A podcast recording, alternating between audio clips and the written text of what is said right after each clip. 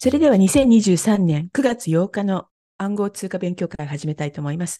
いつも通り東京から CT、GU テクノロジーズの CTO をしている近藤さんと、シンガポールから AI とブロックチェーンのエンジニアをしている西村さん、そしてシリコンバレーから私、渡辺が参加しています。いつも通りブログを読み上げて、それについて語り合うという形なので、よろしかったら gu.net で暗号通貨勉強会と題してあるブログを読みながら聞いてみてください。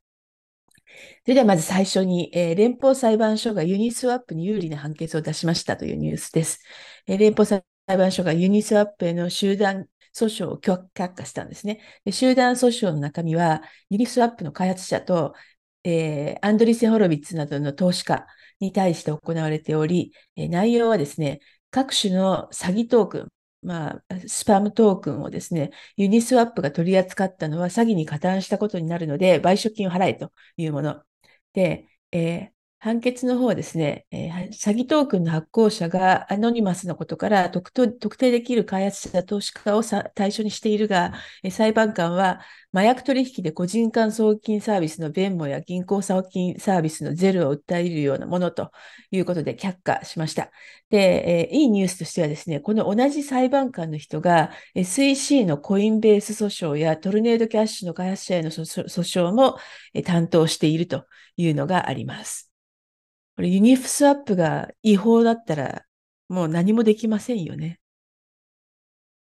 いやー、これでも重要な判決ですよね。そうですよね。うん、違法、まあ、前からすごい気になってたんですけど、まあ違法、まあ、ユニスワップ上にあるトークンって、ユニスワップどこのか国なのかなみたいなところからですけれども、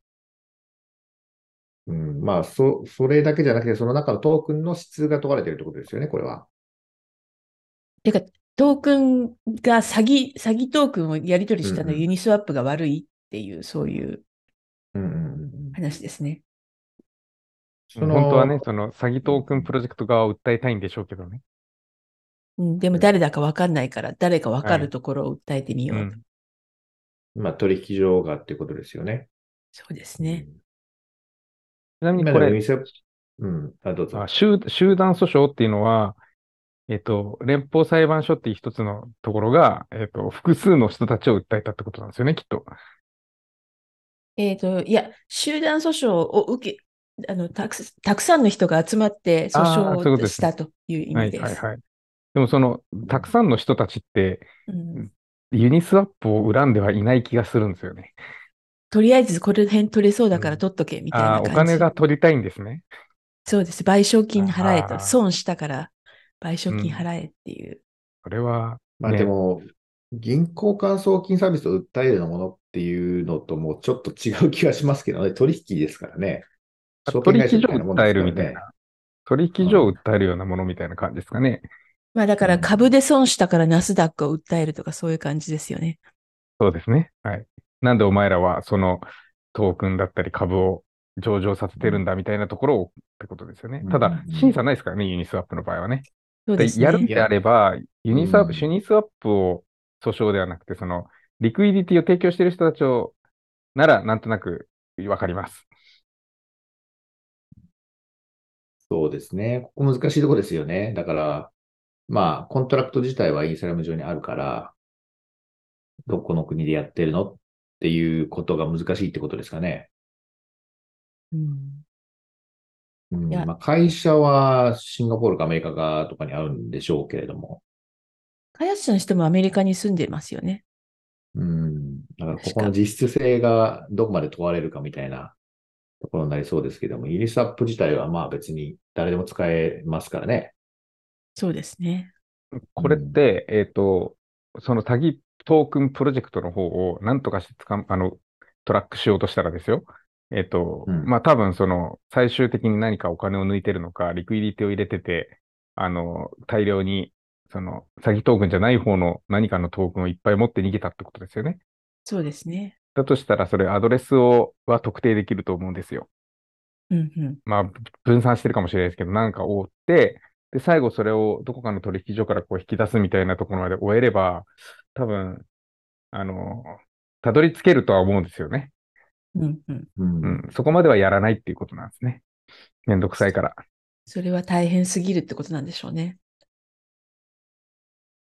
北朝鮮とかだったりするかもしれないし。うん、これはね、お難しいですよね。まあ、トルネードキャッシュはね、これは、なんかトルネードキャッシュ自体がもう悪意を持ってというか、かき混ぜるために、うん、あの、送金を匿名化するために作られたサービスなので、開発者にその意図、はい、意思があるから、まあ、わからなくはないとは思うんですよね。その、訴えたくなっちゃう気持ちはわかる。うん、でも、ユニスアップとかは、おかしいよねってちょっと思いますね。あの、ね、A16Z はなんで訴えられてんのっていう。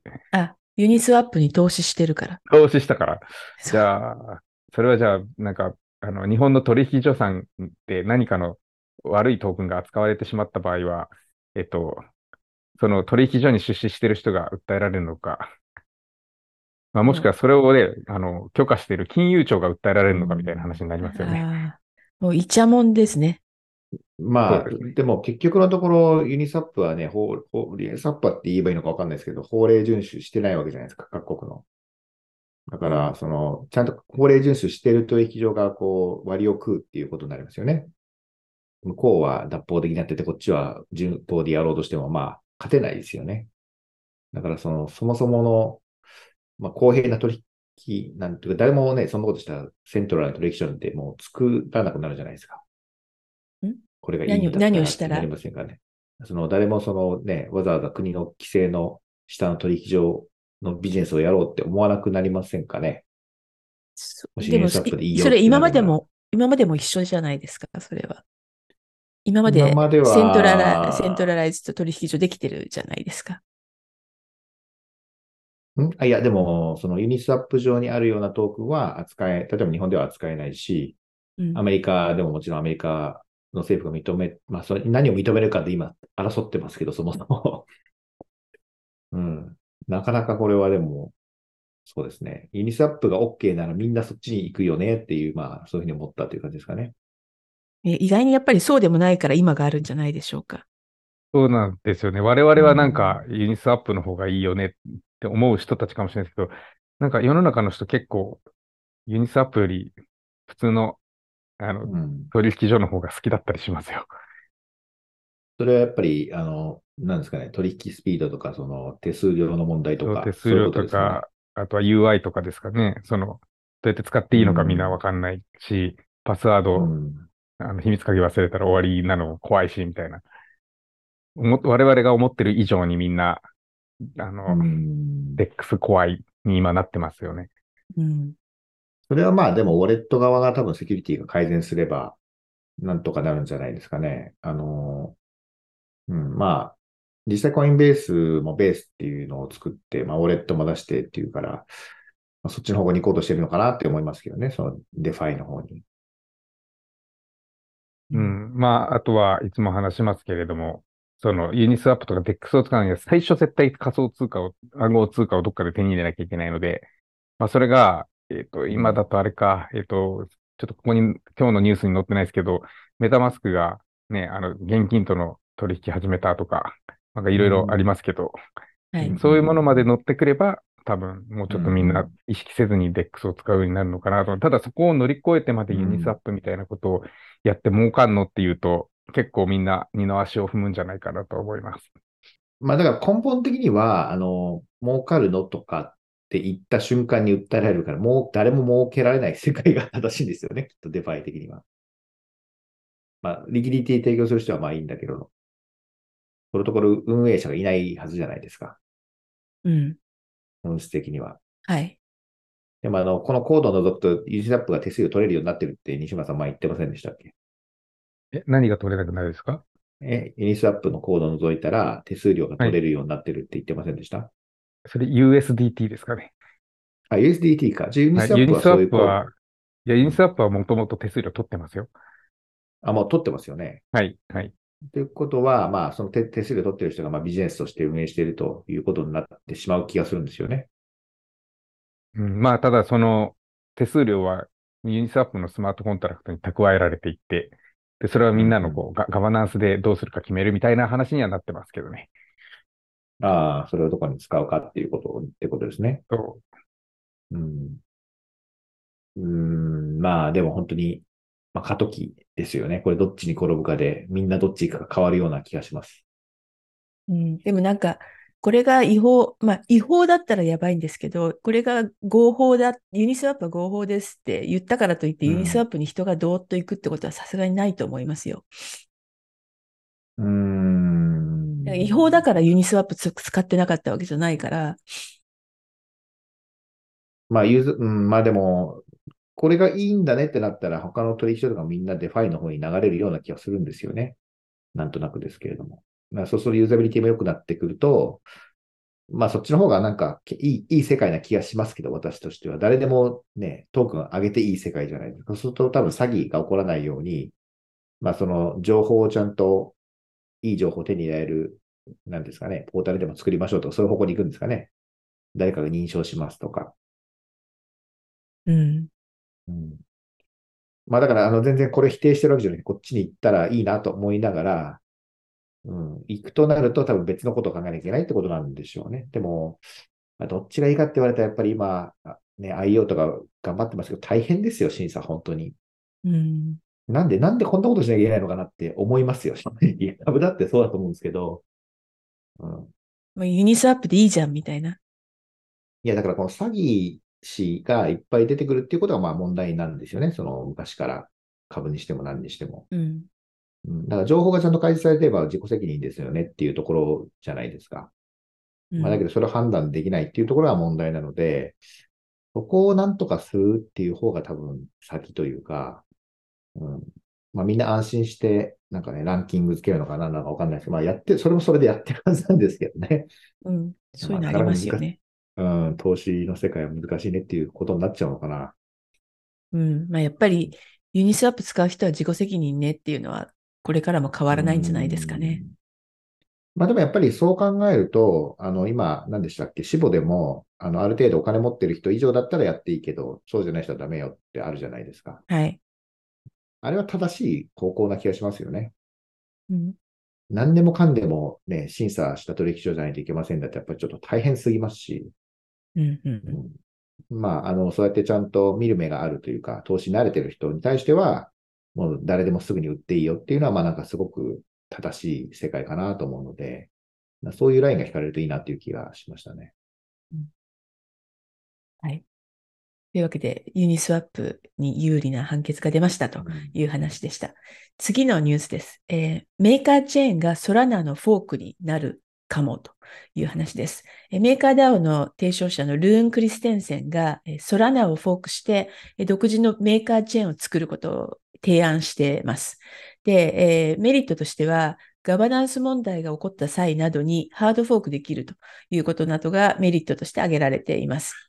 で、えー、 Solana を使うにあたってコスモスも検討したらしいんですけれども、 Solana が技術的にふさわしいということで、 Solana を選んで、え、提案をしていると言っていますで。ちなみにですね、このニュースが出た直後にビタリックが58万ドル分のメーカートークンを売却してます。9000万円分ぐらいですね。なんか意外に、あの、えー、ビタリック気にしてたのかしらみたいな感じは。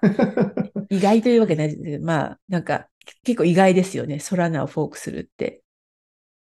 ああ、もう、え、メーカーダオがイーサレムじゃなくなるということに対して、こう、売ったっていうことですか、これは。そうですね。うん、独自、独自、自分とチェーンに行くっていうのがね、これまあ、ソラナを使うっていうのとまた違いますからね。ソラナネットワークに載せるよっていうのと、ソラナをフォークして自分たちのメーカーチェーン作るっていうのは大きな違いですからね。はい。でもなんかそのベースがソラナなんだっていうのは、なんかみんな、えーってなったっていう感じですね。うんうん、まあ、えーってなるのと、まあでもビタリックはそのソラナベースになったから、なんか売ったというよりは、そのセキュリティ上、イーサリアマから抜けていきそうなのが嫌で売ったみたいなことかもしれないですね。うん。うん。プライベートチェーンみたいなものですよね。うん、まあ、セキュリティ上なのか、まあ、なんなのか、まあまあ、そうでしょうね。わかんないですけど。うん。そんな即時に売る必要があるのかなっていう気がしましたけどね。なんか、話題になることを狙ったような気がしますけど。なんとなく。うん。なんかこれで一番損したのはコスモスじゃないかという説もあるんですそうですね。コスモス最近どうなんですかね、西村さん。コスモスとあと Polkadot？ポルカドット全然聞かないですよね。ポルカドット自体は聞かないですけど、 Polkadot の parachain を使うみたいなのはちょこちょこ聞きますけどね。あ、そうですか。はい。で、コスモスはもうコスモス自体あんまり聞かなくなって、で、このなんか、えっと、そういう、よく聞くなっていう体感で言うと、まあ、ソラナも一時期より聞かなくなって、アバランチを多めに聞くようになりましたみたいな感じですかね。アバランチなんかすごい最近聞くんですけど、ななんか営業めちゃくちゃかけてるんですかね。うん、営業かけてるのか、みんながちょっとなんか飽きてきて、次の新しいやつっつって。まあでもインスタグラムのコミュニティもアバランチ好きですけどね。うん、ガスレスな、なんか自分の独自チェーンをアバランチで立ち上げましたっていう、なんかツイート2、3見た気がするんですけど、周辺で。なんか何が起きてんだと思いましたけどね。うん。まあ、ブームがあるんですかね。いろいろと。うん、そうですね。なんか、まあ、飽きてくるっていう話もあるのかもしれないけど、なんか、えー、突然ソラナだったっていう。えー、うん、ソラナ。でもフォークっていうのはちょっと面白いですよね。ソラナのフォークってでも確かにあんまり聞かなくないですか？そうですね。うん。新しい試みっちゃ新しい試みかもしれないですね。うん、でもこれ、フォークしてって言ってるのが、そのハあのネットワークのハードフォークの話なのか、ソースコードを持ってくることのフォークを言ってるのか、どっちなんですかねっていう。多分私はなんかソーソースコード持ってくるんだと思ってたんですけど、そうですよね。違うのかな。あの、うん、ハードフォークじゃないでしょ。はい。うん。ソースコード持ってくる、ね、であれば、ね、どこの技術を使おうかってこう見たときに、なんかソラナ、うん、あの、うん、スループットあるし、うん、それにしとこうかみたいな感じなのかなとは思いますけど。でもこう考えると、まあ、なんか、こう、チェーンの技術的な進化みたいな話はちょっとこの1年ぐらい止まってきた感じしますよね。なんとなく。まあ、そもそもファーストレイヤーそんなにたくさん必要なの？っていう話もありますしね。なんか最近はやっぱりなんかセカンドレイヤー、セカンドレイヤーって話じゃないですか。なんかこれ以上ファーストレイヤー増やしてもダメじゃないかなみたいな。うん。まあ、それもなんか我々がいつもここで話しているので、ファーストレイヤー増やしてもねっていう、まあ、思いになりますけど、世間は、えー、ファーストレイヤーもセカンドレイヤーも禁止ないので。セカンドレイヤーが本当にちゃんとしてるんですかねっていうのは私のあれですけどね。まだ技術的に相当微妙な気がしますけど。うん、まあ、まあでもなんかこういろいろ自分たちのチェーンを立ち上げる世界が来るっていうのはもともと3年ぐらい前には私は思ってたことなので、まあ、ようやくそういう、まあ、トラフィック量が足りなくなってくるってことですよね。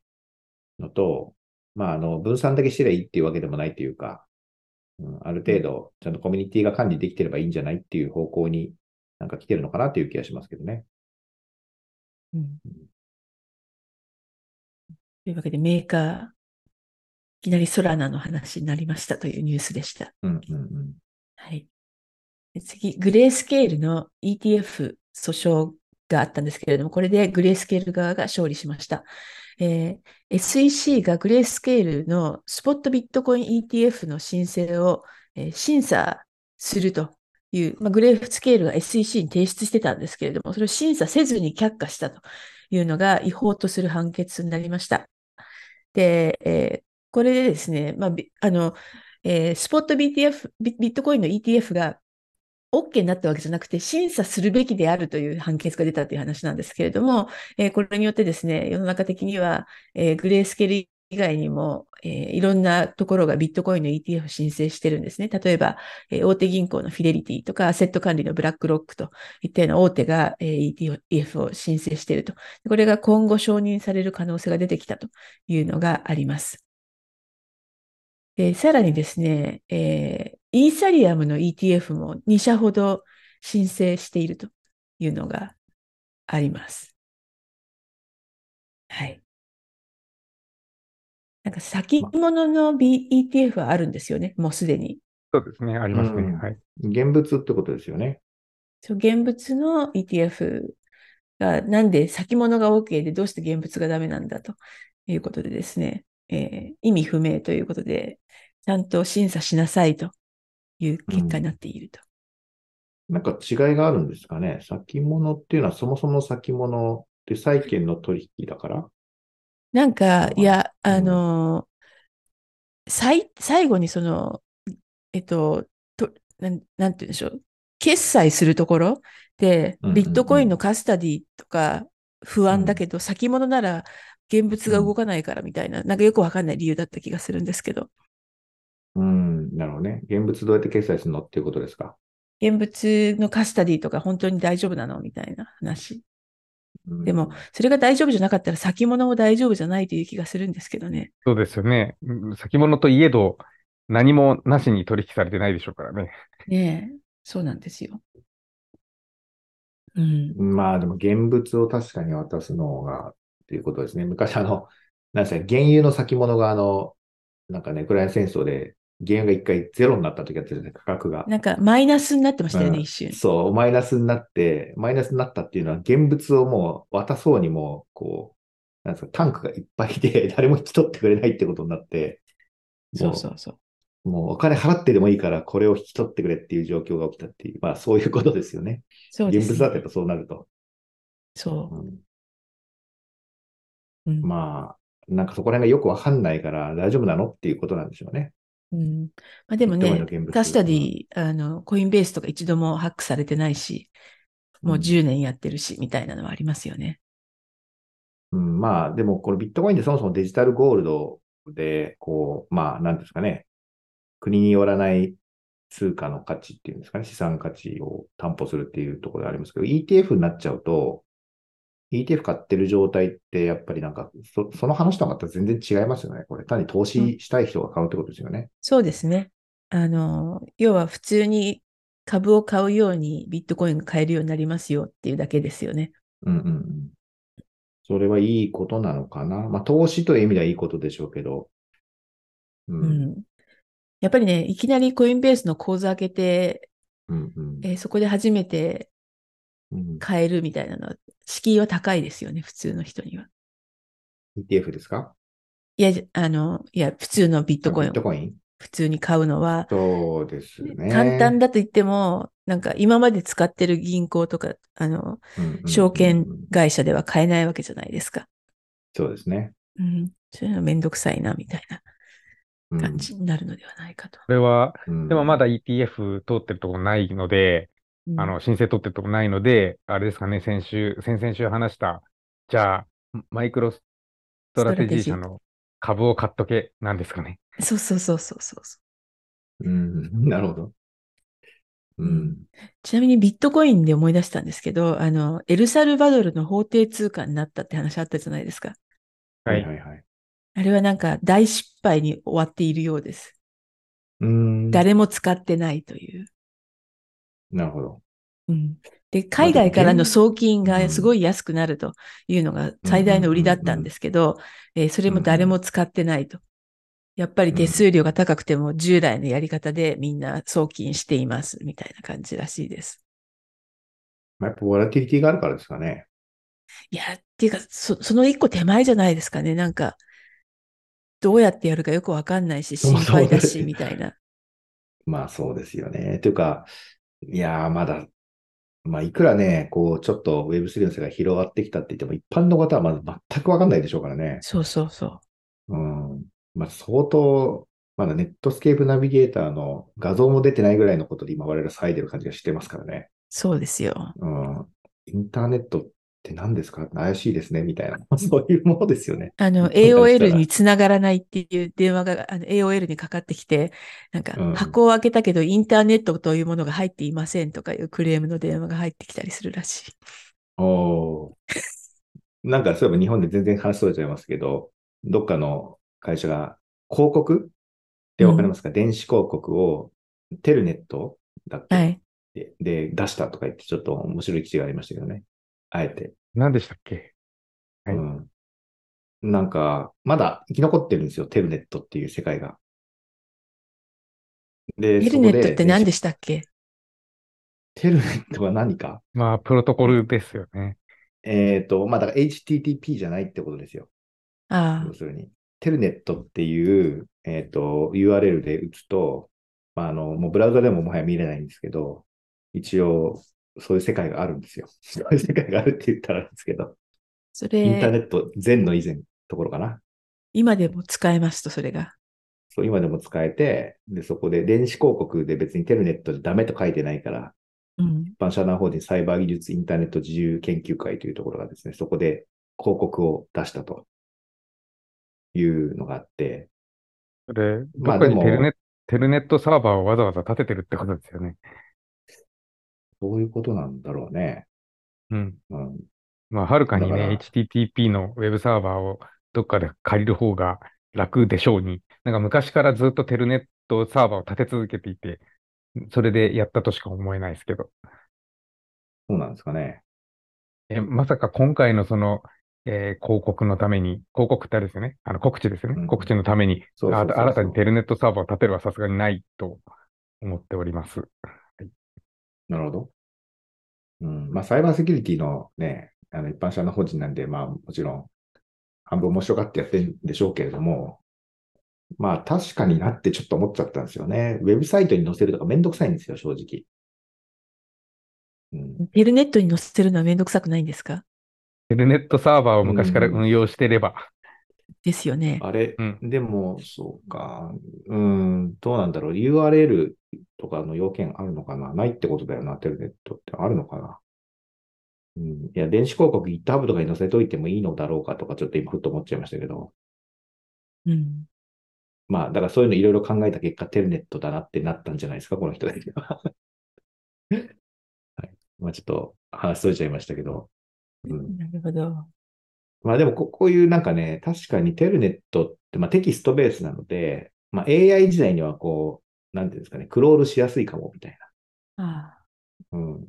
うちもちょっと今、いろんな社内テキストとか全部マークダウンにね、して、ウェブサイトをマークダウンにしているんですけど、それはやっぱり AI がそこをクロールしやすいんですね。うん。で、そうすると、社内ヘルプデスクチャットボットがすぐ作れるんで、これからは AI がいかに読みやすいかみたいなこと大事だなとか最近思ってたんですけどね。そういう意味では。うん、AI が探してくれないと存在しないも一緒みたいまあ、要するにですね、もう本当にシンプルな情報だけ置いておけば、もう見せ方みたいのは自分たちで考えなくても AI がやってくれるっていうかですね、な。うん。とそうなるんじゃないかなっていう気もしてるので、そうですね。うん。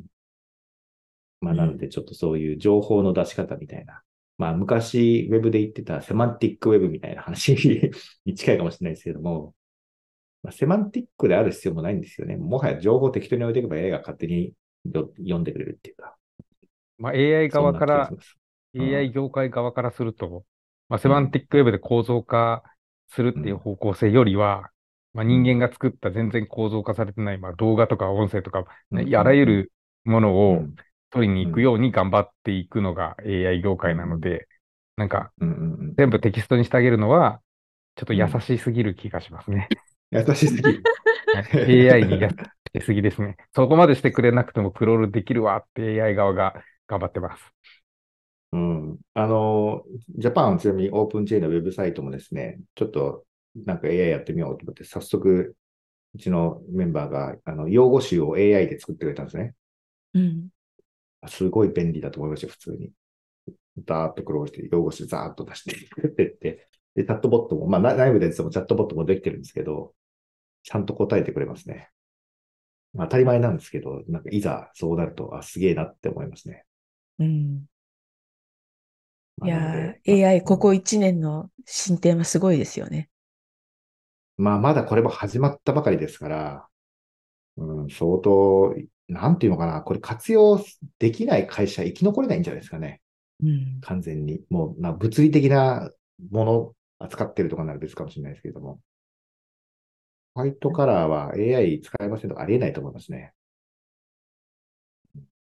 ここでまあ西村さんのいつも言っている AI とはい。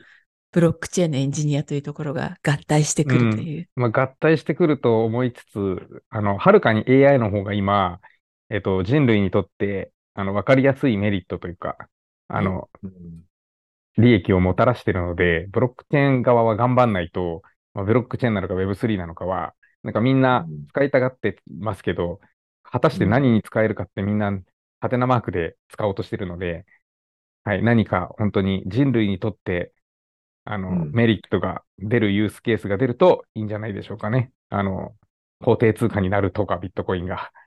またスマートコントラクト上で何かをやることが素晴らしく人類の発展に貢献するとかいうのを待ってます。そうですね。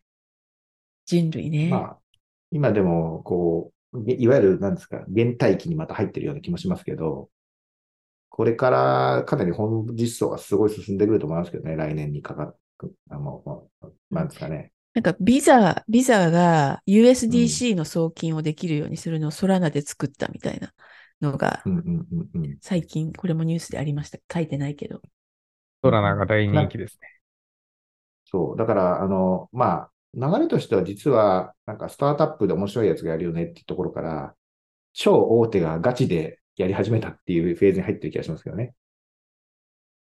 だから、ちょっと時間かかるでしょうけれども、うん、まあ、そうなってくると、一気に社会的には、こう、普及していくっていうことになるんじゃないですかね。うん。やっぱり、まあ、うん、ステーブルコインですかね。鍵は。まずはそこだと思いますよ。うん。それが、まあ、ここ2、3年で、まあ、社会、ちゃんと使えるようなものになれば、一気に来るんじゃないですかね。うん。今までみんながわーわーいろんなことやってたやつが、はい、うん、一気に来ると思います。なんかペーパルでオンラインのなんか日本の雑誌とか時々買うんだけど、うん、ああいうのも USDC で買えるように、あ、違う、 PayPal stablecoin ですね。で買えるようになるのかしら、みたいな。そうですよね。 PayPal すげえめんどくさいじゃないですか。でもあれしかないんですよね。今。うん。うん、とか、もう SWIFT とか本当やめてほしいけど、まだ SWIFT 代替できてないですから、そう、ね、まずそういうところをちゃんと代替できてから次なんじゃないですか。この Web3 の発展は。うん。うん、やっぱり何に使えるかって言って、基本的にやっぱり金融に使えますって話だと思うんですよね。まずは、そうですね、そこだと思いますね。うん、圧倒的に遅れてますからね、金融世界のインフラが。うん。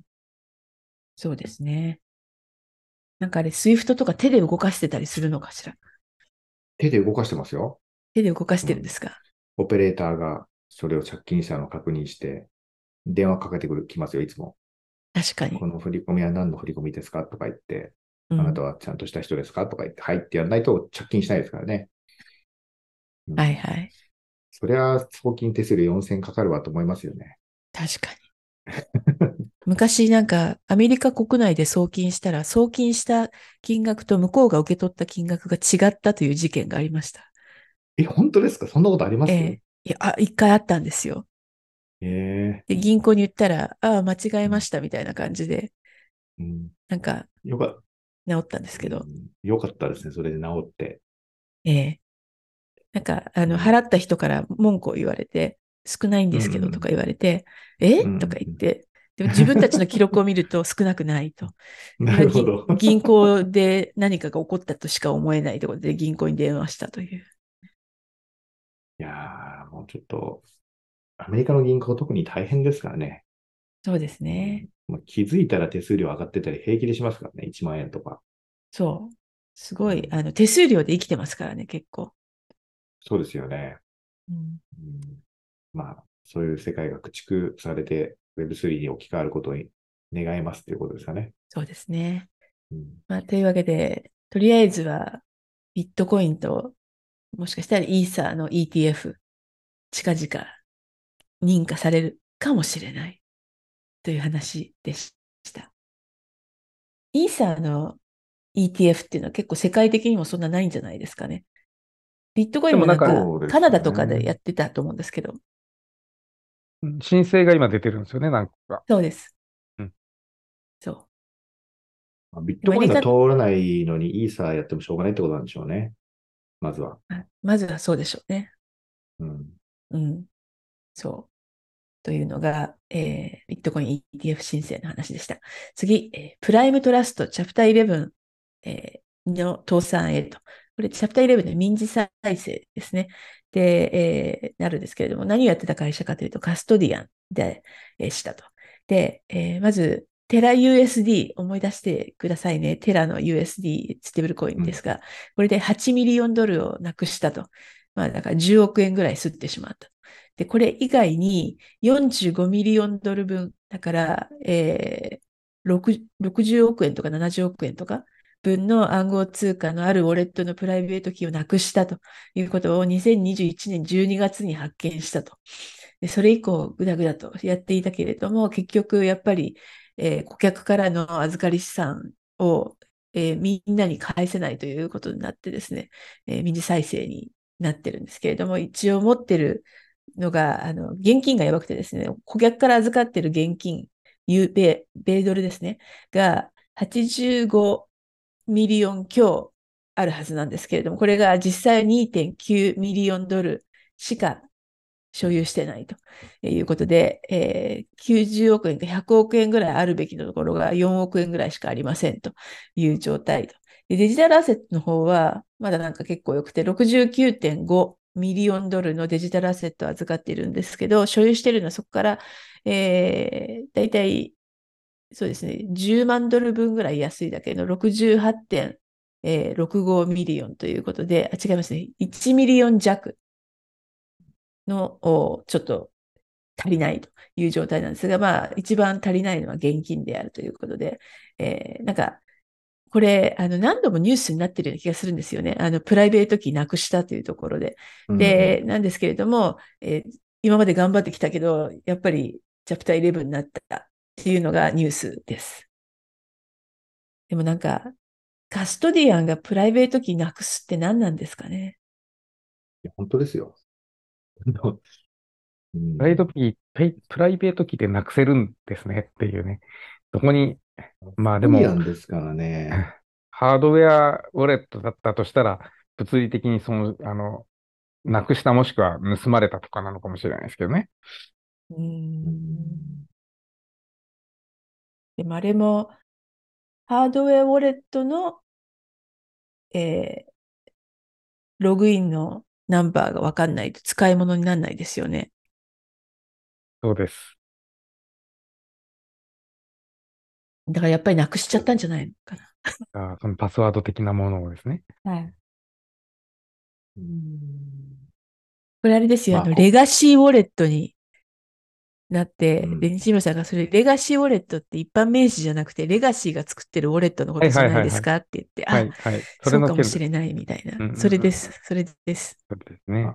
そそういえば話はちょっとそれますけど、あの、メタマスクからどんどん勝手にあの、お金が盗まれていた事件あったじゃないですか。ありましたね。はい。うん。あれの原因がどうやら分かったらしいですよ。あ、何ですか？あの、ラストパスに、あの、プライベート機を保存していた人たちが、ラストパスの、どうも全員そうらしいっていうことで、それが、まあ、あの、暗号化されてたんですけどね、元のデータごと盗まれちゃったんで、ブルートフォース攻撃で全部多分一個一個解読されて 盗まれてると。ええー、ラストパスに秘密鍵を入れてる人たちは、絶対心当たりあるじゃないですか。そうですね。うん、入れた気がしますよ、僕も。ええー。近藤さん、ラストパス使ってませんでした？今、今は使ってない。だからその事件からも全部一貫したんですけど、メモに、いや、だから普段図解してるのもないですけど、当時なんかメモとかで入れたんじゃないかな、やっぱり。ラストパスってそのメモとかも入れられるんですね。私、あのなんかウェブログインするときのパスワードだけかと思ってたんですけど。メモ機能があるんですよ。あそれワンパスワードもありますよ。そう、ワンパスワードもあるし、だから、じゃあどこに保管するって言って、ローカルのね、PC に保管してもなんかね、困るし。いや、それは紙にして持ってるんですよ。うん、そうですね。あとあの、あの金属のあの、ほら、コマみたいなやつとこう、はいはい、並べて、火事があっても大丈夫みたいな。あの、だから一番守んなきゃいけないやつはそうしてますけどね。やっぱり、めちゃくちゃいっぱい管理しなきゃいけないものがあるので、まあ、そうも言ってらんないんですよね。うん。うん、まあ、だからちょっとこの、この世界はもっと別の方式がもうないと、持たないと思ってるので、うん、まあそういうのを今ちょっと頑張って作ろうと思ってますけれども。え、でももともと、えっ、と、ワンパスワードじゃなくて何でしたっけ？ラストパス。ラストパス使ってたら、使うのをやめてもうん危険なんじゃないですか、もうそこで一度使ったパスワードとか秘密鍵はもう漏れるっていう前提になっちゃいましたね。ですよね。うんそれ全部まず移すと。全部移しましたよ。まあ、ワンパスワードが安全かって言ったら別の問題があるんですけど、ええそこを疑い始めるともうどうしようもなくなるので、まあ、アップルも使ってるから大丈夫でしょうっていうことで、移して、で、もうパスワード全部変えて全部2ファクターにしましたね、私は。だけど、変えきれないんですよ、もう。昔から気づいてから何百サイトありますよ。おーうん、もう多分だから、買い切れ、もう古いどうでもいいやつとか買い切れないんで、まあ、重要なやつだけししかないですよね、うん。なかなかのことですよね。だから秘密鍵やっぱりどこに保管していくかめちゃくちゃ大事ですね。うん。いや、私もその秘密鍵をローカルとか紙とかだけだうんと、それこそなくすリスクがあるじゃないですか。うんまあだからどっかオンライン上には置きたいなと思って、まあただなんか、うん。えっと、その 1Pass とかね、 LastPass とかに置くと絶対危ないのは分かってるんで、まあ、うん。ちょっと独自の方法で今、あの、置くことを考えて今やってますけど、この方法を言うとセキュリティが下がってしまうので言えないんですけど、あの、まあ基本的にはやっぱコン contract wallet に置いて、 multisig であの管理しておくしかないと思うんですよね。まあ、それは、あれですよね、うんマルチシグだから、その秘密鍵がいくつもないとダメだから、っていうのでちょっとこう、盗まれることを困難にするっていう感じですよね。うんまあ、あのもう、秘密鍵が仮にシグ1個漏れても、まあ別にシグ変えちゃえばいいじゃないですか。はい。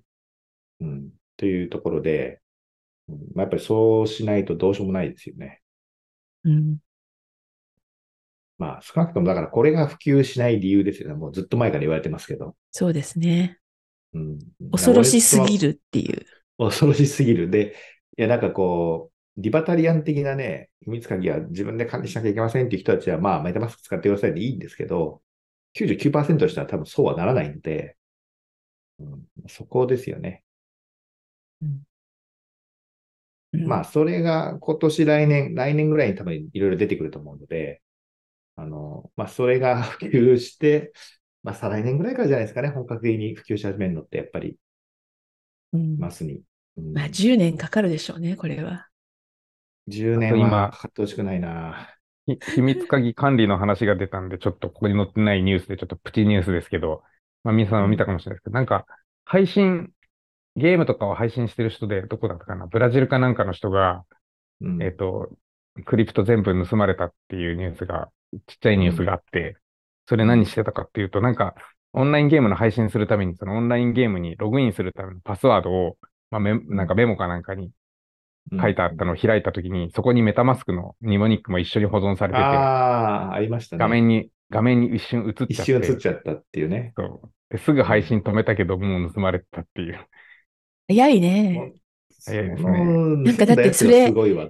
それ見た瞬間になんだってき分かって、それをやんなきゃいけないってことですよね。そうそうですすごいですよね、それ。すごいですよね。それ撮ってダーって入れて。すぐスクリーンショットでしょうねで手で打って、しか、も、なんだろう、そこに入ってるのは何だと。で、これ盗まれたのがマティックなんで、うんうんうんまあ普通ね、ニモニックからメタマスうクんをインポートしたら、まずイーサないかなって見て、うんで、USTT とか ERC20 ないかなって見て、ないな、うんあ、マティックがある盗もうってや、そこまでやったのすごくないですかって。ねそれいやを、もう、なんか数分でやるみたいな世界ですよね。普段からやってる人間としか思えないですね。そう、なんかもうあれなんじゃないですか。うんそれこそこれ AI で、もう動画配信全部見てて、画面上にニモニックっぽいものが映ったら、うんあのうんそうしないと無理だよね。そうん。もう全部、なんかそういうものがぶち込んだら盗むっていう、なんかスクリプトずっと走ってんじゃないですかね。恐ろしいことです。う、ブラジルの一弱小配信者のものまで監視されてるっていうことですね。うん。いやー、これ、だからあと、うん、そうですね、2年ぐらいですね。うんうん。はい。というわけで、プライムトラストチャプター11という話でした。で次、ペペコイン、ミームトークンのペペコイン。これの開発者がですね、マルチシグで必要なサイナーの数を8人中5人から8人中2人に減らしてですね、えーその上で16ミリオンドル、だから20億円分ぐらいのペペコインを暗号通貨取引所に送り、送ったと。で、それを見た人たちが、あ、これを全部売り払ったら、えー、ペペコイン暴落するよねという噂が立ったことでペペコインの価値が暴落しましたっていうあの話なんですけど、で、えっと、昨日見た段階では、ペペコインの、えー、総市場価値2万3000ドルしかないですね。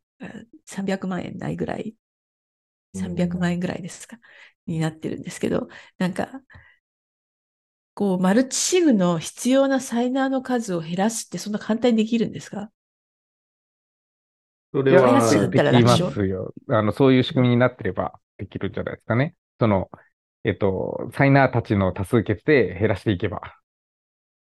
多数決を取る、とと取るところで、全員が。まあ、だから5人って言いながらも、5人もいなかったってことじゃないですか？自分たちで持ってたんじゃないですか、うん、そのシグを。違うわ、これ。8個中5個みたいな。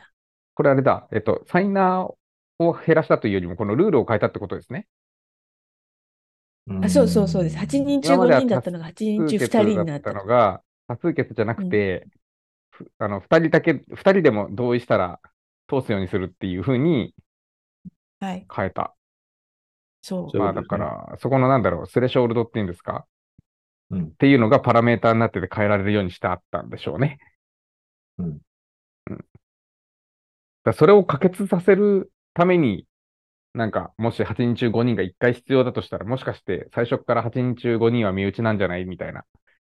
うん、そうですよねで。で、いつも8人中5人署名するのめんどくさいからもう2位に減らしちゃえっていう。そうそうそ れが、だから、うん、その安易で考えてバレちゃったっていうことだと思うんですけどね。あとなんかあの、ありがちな8人と言ってるけれども、8個で実は3人しかいなかったとかそういう。うん、まあそもそもでもペットコインでミームコインですよね。そうです。うん、だからもう何やってんのかよくわかんないね。これに関しては。そうですね、うん。なんでこんなのが価値を持つんだろうっていう感じですよね。うん、話題で。カエルですかね、あれは。カエル？ペペカエル。ペペは、まあ一応変なカエルの画像。うん。うん、そうですね。カエルですね。暴落してる。暴落しました。もう、でもなんか、ラグプルになるんじゃないかという噂で暴落しちゃうってなんか、あの、この人たちは16ミリオンドル分のペペコインを暗号通貨取引所に送ったと、で送ったところでもう話題になって、えー、価値が暴落してて、うん、果たしていくら分買い抜、売り抜けたのだろうかと私はちょっと思いました。抜けられてないのか、まあもう、うん、どうなのかな？もはやわかんないですね。買う方も買う方だし。うん、そう。で、とりあえず、現在は2万3000ドルしかないですからね。ララグプルって言っても、これ ERC20 なんですかね、西村さん。だから、もともと最初、でもペペコイン、ペペコインってなんか昔からあって、うん、で、今回なんかブワって言ったのってあれじゃなかったでしたっけ？あの、ビットコイン上で、あの、うん、カラードコインじゃないですけど、トークンを発行する仕組みを使ってペペコイン出して、なんか話題になった記憶がありますけど。あれ？それペペコインでしたっけ？ペペコインもや、それや、便乗してやってませんでしたっけ？いや、なんか記憶にない。な、な、なんだっけ？どこがやった？えっ、ー、と、割と真っ当なところはそれをやってましたよね。既存のでしたっけ？そうそう。えっ、ー、と、それこそ、あの、えっ、ー、と、ヨットクラブとかやってた人たち。ああ、NFT の方ですか？そうですね。そうそう NFT もビットコイン上で、あの、オーディナルズって、はい。えっ、と、どこだ？ CryptoPunks かなんかが最初やったんじゃなかったでしたっけ？そうですね。そんな感じの人たち。はい、それ NFT で、で、あの、 fungible なやつをビットコイン上で出すって言って、なんかそれで PEPE がドーンって言ってた記憶がちょっとだけありますけども、そうなのか。あれですね。ちょっと前だけど、もう過去の、お、大昔のようにみんな忘れてますね。うん、なんかほんの数ヶ月前ですよね。記憶になりです。じゃあ、それ以外のニュースなんですけど、まず一つ目、えー、X、Twitter ですね。X が暗号通貨取引保管送金ができる免許を取得しましたと。送金事業者免許を取得したらしいです。いや、これが多分一番のニュースじゃないですかね。そうですかね。うん。いや、だからさっきの話ですよ。もう X で保管できるようになるなら、もう一気に普及するんじゃないですか？そうかな。でもこれこそセキュリティ怖くないですか？そう、カストディってことですよね。あの、ユーザーが秘密鍵とかではなくて、うん、X さんの、X のログインで全部動かせるようになるっていうこと、ね、まあそうですね。保管送金。だから結局こういうことなんですよね。もうセントラライズに保管してください。なんか安心できる人がっていう世界をみんな望んでいるので。うん、もうブロックチェーンじゃなくていいっすね。なんかある程度の流動性をまず X さんに預けて、うん、えっ、ー、と、それを X のなんか上の全然ブロックチェーンじゃない高速なデータベース上でやり取りさせてあげた方がみんなそっちの方が好きなのかな。まあ、送金以外のことにも使えるから、まあ、いいんじゃないですか。いやー、でもこう、うん、まあそうだな。これでも、イーロン・マスクさんのことだから、あっという間に出してきそうな気がするな、半年後ぐらいには。うん。でもなんかすでに送金簡単にできるものがあるからな。そういうのがある国はもう無視でいいのだろうか。なんかアメリカだとベンモとかみんな使ってるのがすでにあるから。果たして。アメリアメリカだと個人対個人で例えばなんかご飯食べた時に半分払うよとかでわかんないですけど、お金渡す時ってどうやって送ってますか、えっ、ー、と、ベンモか、キャッシュアップとか、はい、あの、はい、お年、ちょっとお年を召した方だとペイパルとか。これって、相手を指定するのって何が ID になってるんですか？えっ、ー、と、えっ、ー、と、ID。メールアドレス？あじゃなくて、なんかその、ベンモの ID っていうのがあります。それで送るってことですよね。はい。うん、なんかあの、シンガポールだと、あの、PayNow っていう銀行間のやつがあって、えっと、はい、電話番号で送れるんですよ。はいはい。だから相手の電話番号を知ってて相手が銀行口座持ってれば、なんかこう、うん、何も聞かなくても急に送れるっていう。あ、 Venmo もね、電話番号でも送れる。あじゃあそれは便利ですよね。うん。うん、日本はさすがにないですよね。個人間で送れるやつって。 PayPay とかいけるんでしたっけ？ PayPay いけるよ。あれなんか PayPay ポイントみたいな話になってるんでしたっけ？なんかね、まあ同じ PayPay でもいろいろ多分やるときに自動変換されてて、あ、まあ多分その資金移動業のライセンスで送ってるんだと思う。うん、じゃあ、なんか私がペイペイで近藤さんに日本円を送ったら、うん、近藤さんはその日本円を、まあ最終的に銀行とかから取り出すことはできそうな感じなんですかね？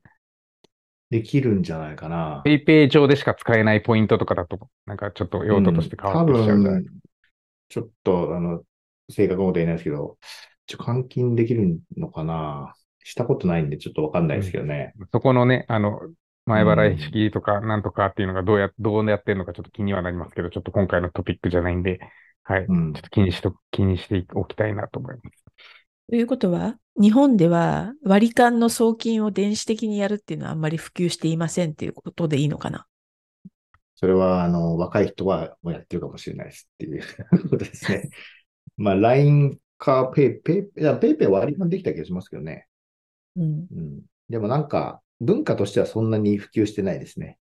うん、あのイーサリ、イーサリアムのコミュニティが、あの、 Devcon で日本に、大阪でやったときに、世界中から来てたとき、みんな日本円とかあんまなくて、で、みんなで飲み行こうぜなのか食べに行こうぜで、本当に2、30人とか食べてるとき、私払って、みんなからお金徴収するのどうしようと思って、全部イーサでもらった記憶がありますけどね。なるほどね。うん、まあそういうことだよね。うん、まあだからそういう意味では、あの、これが、まあブロックチェーン、まあ X とかがやるようになると、まあ X だけじゃなくて他のね、あの、ウォレットも互換性があるわけなので、うん、まあ PayPay じゃなきゃいけないみたいな世界ではなくなるんでしょうね。そうですね。うん、というわけで、Twitter 免許は取得したぞという話でした。うん、はい。で、次のニュースは、リキッドステーキングのライドのステーキングシェアが33%にと。あの、まあ、イーサリアムの、えー、分散性が保たれないではないかということで心配している人たちが結構いるという話でした。まあ、これはでも本当に、問題っていうよりも、なんだろうな。本質的なにはこうなりますよねっていうことですよね。そうですね。まあ、これ何、うん、あの、ステーキングって、あの、うん、コンセンサスの仕組みがステーキングで、そこに、あの、預けている額によって投票、投票というか、あの、当たりが変わるというので、3分の1が1社というか、まあ1人がシェアを持ってしまうと、えー、それは中央集権型のネットワークなのではないかという心配があるという話でしたね。まあこれでも思ったんですけど、これプルーフオブワークの時からこれは起こり得るじゃないですか。はい。そのプルーフオブワークのマイニング業者が、まあじゃあ33%一個のところがやってたかもしれないっていうね。うん。で、これが多分 POS で、しかもこういうリキッドステーキングみたいなのが出てきたことによって、分かりやすくなったと思うんですよね。うん、今までプローブワークの時って分かんなかったんですよ。なるほど。ハードウェアをね、調達しなきゃっていうのが結構あったから、こう、まあなんか NVIDIA の GP が売り切れるとか、まあそういうことになってたわけじゃないですか。うん。あそこの意味では、ね、うん、増やせなかったんですよね。あの、ハードウェア自体は必要だけど、うん、その、プルーフオブワークほど、なんかこう、リソース的に枯渇しているものを手に入れなくていいので、そうそうそこは、あの、より集まりやすい、ね、やすくなったっていうのはありますね。うん。うん、だから、うん、33%ともなると、もう1社あったらね、コントロールができちゃうんで、うん、これはもう超中央集権ですよ、むしろ。ですよね。そうすると、あの、アメリカで証券とみなされてしまうのではないかというリスクが高まるみたいな。うん、そうですね。このリキッドステーキング社が本当に信用できるのかって、またそういう問題ですよね。うん、超悪い人だったらどうします？超怖いですけどね。気づいたら、 rug pull でしたとか言ったら、すごいことになりますね。うん。これ、西村さん、ちなみに、ステーキングって今、やっぱど、どれくらいなんですか？イーサー、イーサーの10%、20%ぐらいですかね、ステーク買ってるのって。ええっと、あの、ステーキング報酬ですか？報酬というよりは、その、実際ステーキングをされてるイーサーの量っていうんですか、割合。ああ、それ、ちょっと最近どれぐらいでしたっけね。え、でもそんなにされてないですよ、全然。1%とかじゃなかったでしたっけ ?1%? そんな少ないですか ?8%、8%、8%とかじゃなかったでしたっけ？うん、そう、10%ぐらいかなっていうのが前回のあれでしたけど。うんうんうん、41 billion。41ビリオン？はい。で、あの、イーサリアムの市場、あの、マーケットキャップが504ビリ、あ、違う、109、まあ、約200ビリオンなので、5分の1ぐらいが20%ぐらいですね。うん。うん。20%ぐらいが一応。3%ってことですね。うん。41ビリオンの33%。まあ、だから全体の6、6%、7%ぐらいを、うん、えっ、ー、と、ライドウさんが預かってるというか、うん、はい。すごいことですよね。うん。うん。すごいですね。うん。ライド、なんか、それより、あの、悪意がなくても、なんか間違えちゃったりすると大変ですよね。秘密鍵、秘密鍵なくしました。輸出とか。秘密鍵なくしました。ちょっと受けるな。これはどういうことな、何が起こるんだろうもうそれこそ崩壊しますね。うん、本当ですよね。だから本当この人たち誰だろうっていうのも知らないですからね。うん。リキッドステーキ、リード？ど、どこの国でやってるんだろう？ラライド、ライドです。ライドあ。アメリカじゃなさそうですよね、ライド。うん。よくわかんないです。よくわかんないですよね。超怖くないですか？いや、私はやんないけど。うん、また、なんかちょっと、未来の面白いネタが仕組まれたっていうことなのかもしれないですよ。うん。いや、でも、あの、ちゃんとはしてそうですよね。ST 差は私、一時期持ってましたけどね、あの、えっと、はいはいはい、上海アップグレード前までは。うんうんうん。何に使ったんですか、スティーブ？え、何にも使ってないです。あの、なんか価格が乖離してる時があったから。ああ、言ってましたね。はい、はい、はい。買い集めて結局一応変えられたんですか？いいあ、変えられましたよ。だから、な、な、どんぐらいかな ?0.89 とか、あの、10%ぐらい安い時に変えたんで10%は増えたみたいな感じですね。はいはいはい、ただ、いい差立てでですけど。いい差立てでね。うん、うん、はい。なるほど。次のニュース、えー、最後のニュースですけれども、うん、ユニスワップの取引高が、えー、コインベースを越しましたと。これ、あの、今年の第一四半期と第二四半期続けて越したというのがニュースになってます。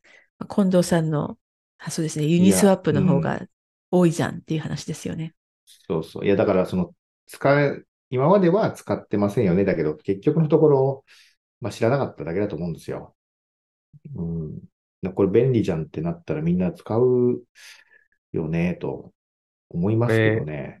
比べ方としてですよ、コインベースが扱ってる通貨数って、まあなんかこう有限じゃないですか。はい。そうそう。まあ何通貨かわかんないですけど、えっと、100通貨だとして、その100通貨での取引高が、そのコインベースの取引高ですよね。そうですね。で、ユニスワップって、なんか誰も知らないやつとか、あそれこそ詐欺トークンとかも全部含めた取引高だと思うんですよ。うんうん、コインベースが取り扱っている通貨リストに対してユニスワップでの取引量がどんぐらいかっていうのを知りたいですね。ああ、なるほど、ね、いや、でも実際問題、だってコインベースで今ね、あの、ちかさんに頑張って口座開いてもらおうとしてますけども、アメリカの方で。大変じゃないですか、口座開くのも。まあ、あの、法人だからね。まあ、まあ、そうですね。いや、そうですけど、まあ、僕はアメリカに会社を持ってるんで、まだそういうこと言いますけど、普通の日本人はまあ開けないですよね。もう撤退しちゃったし。そうですね。うん。だからそう考えると、ユニスワップしか選択肢はないわけですよね、そもそもが。うん。で、ユニスワップで何でも取引できますから、そのわざわざなんでコインベースでやるんだっけってなりますよね。まあ、バイナンスにも言えることかもしれないですけど。なので、ユニスワップはなんかだんだんバイナンス的存在になってきてるのかもしれないですよね。うん。うん、その時に、なんか、これどういう法体系でやってんのかなっていうのは、まあ、すごいいつも気になるんですけど、まあ、完全なデファイだったら、まあもうしょうがないですよねっていうことにしかなんないですけどね。うん、まあでも、あの、なんか、うんうん。いや、皆さんユニスワップのスマートコントラクトを直接叩いて使いましょうなんじゃないですかって思ったのが、うん、まあなんかユニスアップの UI を使うと、なんかユニスワップさんが怒られそうなんですけど、別にユニスワップってスマートコントラクトなんで ESA スキャンとかからも叩けるじゃないですか。そうですね。そうすると、今度 ESA スキャンが訴えられるんじゃないかとか今心配してきました。うん。まあ前だからユニスワップに関してはうちのウォレットからリンクを貼れるか貼れないかっていうのを弁護士さんにいろいろ聞いたんですけど、まあブラウザから使えるのはまあ当たり前ですけど問題ないんですけど、やっぱリンクを貼るとグレーになるって言われましたよ。そうですね。あの、うん、媒介かな？仲介かな？あの、なりますよね。やっぱ日本からは違法な通貨を買ってるサイトにリンクを貼ってしまうってことになるので、うん、ちょっとグレーですと言われましたね。うん、なので、なかなか難しいんですよね。まあ、なんで、あの、ちかさん、こう、普及はしてのスピードは遅いんですよ。やっぱ認知させる手段がないので、日本から難しいんで。うん、でも、知ったらもう使えますよね、みんな。なんで、じわーっとこう、どんどん増えてってるのかなっていう気がしますけども。うん、まあでも、その彼らのその多分政府のあれを気にして、ね、プロトコルバージョン4では KYC 対応できるようにするって言ってましたからね。ユニスワップが KYC 対応するってのはどういう世界になるのかさっぱりわかんないですけど。すっごい大変そうですよね。うん、まあそうですね。だからまあホワイトリストされたあの人たちでしか取引できないっていう、やっぱり世界に行くんじゃないですか。うん。でも、まあそういう話は置いといても、例えばコインベースさんがベースっていうのを、まあ今作展開してるじゃないですか。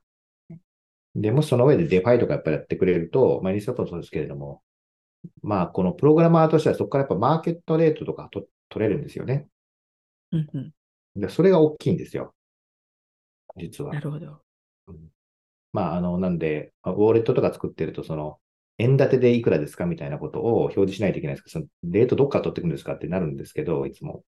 うんうん、オンチェーンで取ってこれるとか、まあ、当然その取引もできますよね。まあ、さっきのリンクしていい問題はあるんですけど、うん、まあ、リンクしていいよってさっきの話になるんだったら、まあ、リンクさせておけば、まあ、うちの通貨とか買ってもらったりできるわけなので、うんうん、すごい普及していくと思いますけどね、やっぱりデファイは。うん。うん、そうですね。もうすでに、バルクではユニスワップの方がコインベースより多いという話でした。うんというところで、だいたいここ2週間ぐらいのニュースでした。はい。来週は、あれですね。あの、トークン2049がシンガポールで行われるんで、でね、またちょっとニュースがいろいろと出るんじゃないですか？はい。その次の週大丈夫ですか？え？ああ、これですか？うん。頑張ります。はい。